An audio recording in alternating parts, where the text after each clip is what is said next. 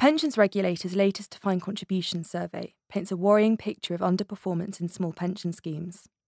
It found that only 4% of micro schemes and 1% of small schemes are meeting all of the watchdog's governance standards.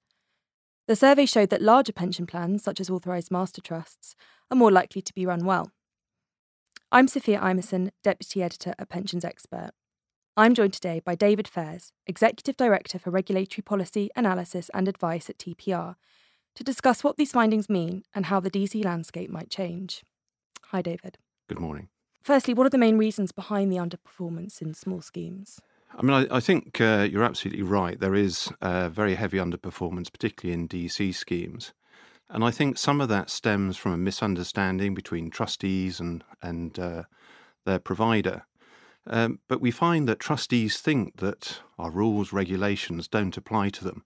And that's particularly true at the smaller end of the market. Is consolidation the best answer then for these poorly run DC schemes? Well, we're agnostic as to whether trustees improve the governance of their pension schemes or whether they consolidate. We do know that master trusts have been through an authorisation process, so they're run by fit and proper people, uh, they have the right systems and processes, and they're sustainable.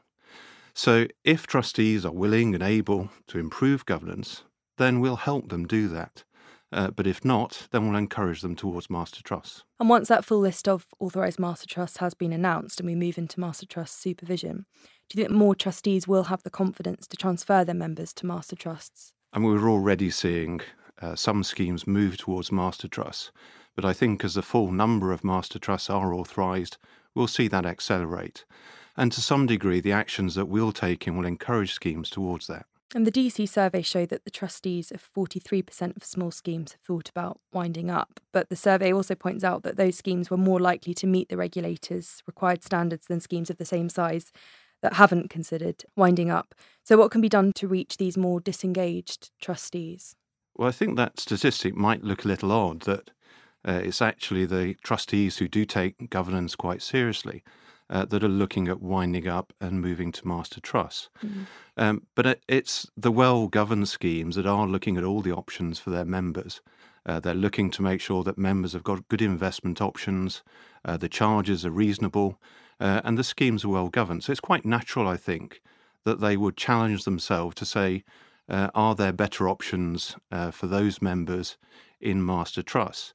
The challenge for us is those schemes that are disengaged, where governance is not as good as we would like it to be, uh, and how we get those uh, trustees to take governance much more seriously.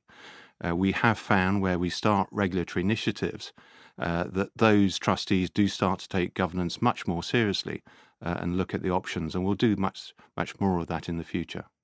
And only 20% of schemes in the survey take climate change into account when considering their investment approach.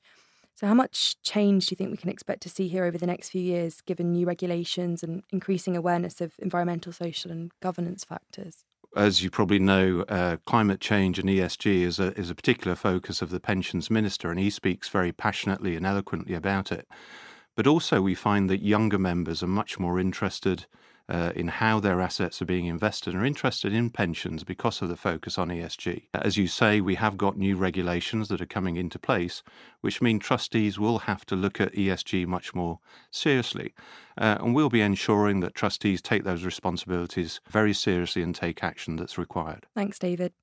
For more on DC governance, please visit pensions-expert.com. Planning for your next trip? Elevate your travel style with Quince. Quince has all the jet setting essentials you'll want for your next getaway, like European linen, premium luggage options, buttery soft Italian leather bags, and so much more. And is all priced at 50 to 80% less than similar brands. Plus, Quince only works with factories that use safe and ethical manufacturing practices. Pack your bags with high-quality essentials you'll be wearing for vacations to come with Quince. Go to quince.com/pack for free shipping and 365-day returns. When you need mealtime inspiration, it's worth shopping Kroger, where you'll find over 30,000 mouthwatering choices that excite your inner foodie. And no matter what tasty choice you make, you'll enjoy our everyday low prices, plus extra ways to save, like digital coupons worth over $600 each week. You can also save up to $1 off per gallon at the pump with fuel points. More savings and more inspiring flavors make shopping Kroger worth it every time. Kroger, fresh for everyone. Fuel restrictions apply.